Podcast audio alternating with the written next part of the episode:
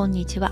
暮らしの設計室、クラッシングマミです。建築士で片付けの専門家、ライフオーガナイザーをしています。このラジオでは、家づくり、片付け、暮らしにまつわるあれこれについてちょっと考えるかきっかけになることをお話ししています。今日は75回目。まあ、家づくりはいろんなことを想定しておくのが大事ですが、想定外が起こることを想定しておくというのも大切ですよというお話をしています。最後までお付き合いいただけると嬉しいです。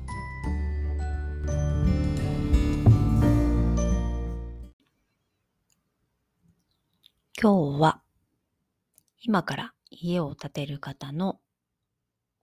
間取り収納のご相談を受けたので、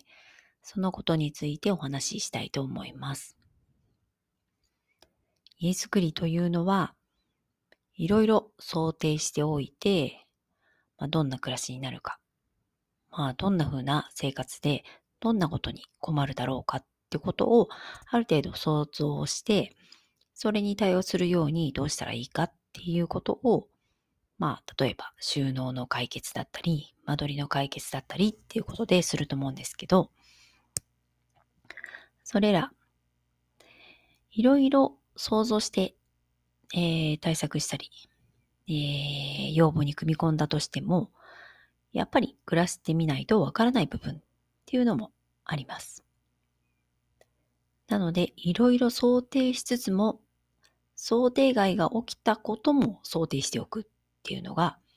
大事なんじゃないかなというふうに思ったわけです。いろいろね、考えて、検討して、こうしたらいいんじゃないか、ああしたらいいんじゃないかっていうのをいろいろ詰め込んでね、えー、プランに反映させて、えー、その通り、暮らしっていうのが進んでいくと、まあ、困らずにいけると思うんですけど、ただね、家っていうのは何十年と住むので、必ず変化します。なので完璧な家っていうのはないし、また、えー、今の暮らしから、まあ、こうするといいっていう改善を織り込んで、家づくりにこう生かしたとしても、どこかで何ら暮らしの変化、まあ、自分自身もやっぱり変わっていくので、そうした変化の中で、えー、使いにくさが出たりだったりとか、なんとなくもっとこうした方がいいんじゃないかっていうような、こう、形を変えたくなるっていう場面は必ずやってきます。なので、家づくりの最初の時もね、もうこれで完璧っていうのはやっぱりなくて、まあ、新しい家、まあそこでどんな風な暮らしになるか、またどうやって自分が生活するのかっていうのは、ある程度生活してみないと見えてくる部分っていうのは、まあないのかな、と思うので、まあ、暮らしてみてから、こう決めていくっていう余地も残しておくっていう方が、まあ、私は住みやすい家になるんじゃないかなというふうに思っています。まあ、最初に決め込んで、その通りに暮らすという方法もあると思います。もちろんその方が住みやすい人もいらっしゃいますし、えー、そうしてあげることで安心して、えー、暮らせる、また住みやすいっていう考えも一つだと思いますが、まあ、最初に言ったようにね、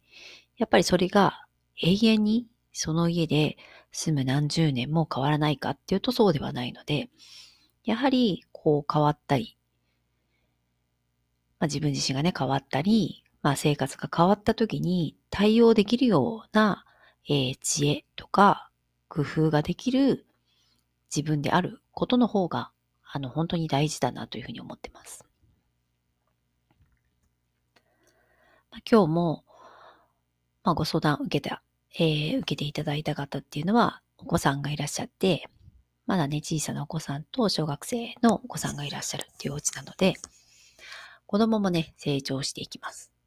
そして、まあ、自分自身とか大人は、まあ、ある程度この家づくりにおいて、まあ、話し合いしたり、いろいろ考えたりすることで、えー、どうなっていくかっていうのはイメージできる場合があると思うんですけど、やっぱり子供って立った家の空間に入ってようやくわかることだったり、えー、そこで暮らしてみてこうしたい、ああしたいだったり、まあそういった動きっていうのがようやくこう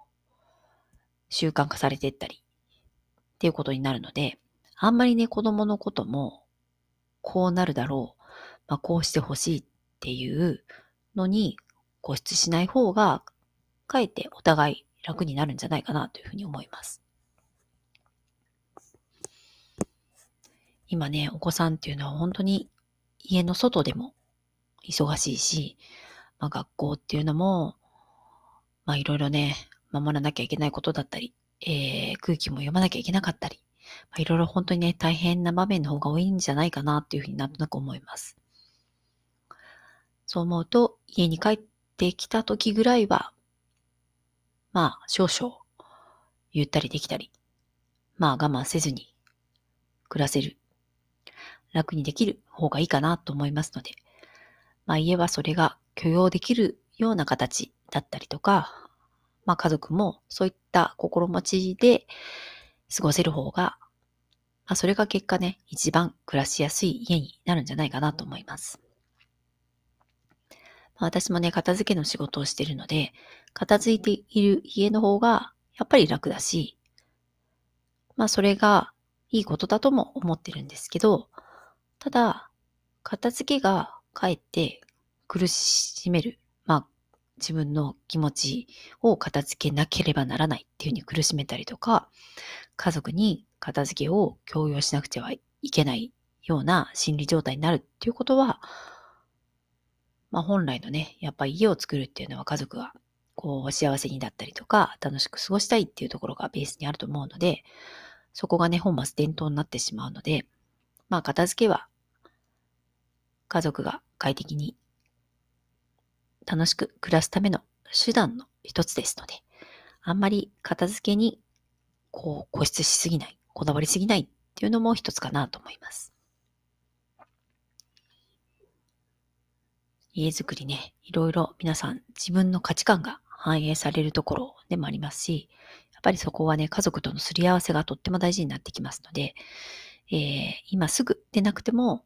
将来ちょっと家づくりを考えているとか、ただ家を作らなくても、引っ越し、まあ新しい家に住むときも、やはりそのような暮らしのこう思いだったり、えー、こだわりだったり、まあそのあたりを、えー、自分でね、確認してみて、いかに、まあ、家族といえども、えー、同居に一緒に暮らす、まあ、同居人ですので、まあ、うまく家の中が回るような形はどんな風かっていうのを考えて、えー、家っていうのを持つなり、借りるなりしていただくといいかなというふうに思います。はい。ということで、えー、お家のご相談から考えた、まあ、家っていうのは、そもそも想定外が起こるというふうに考えて、あまりこう決め込みすぎない方が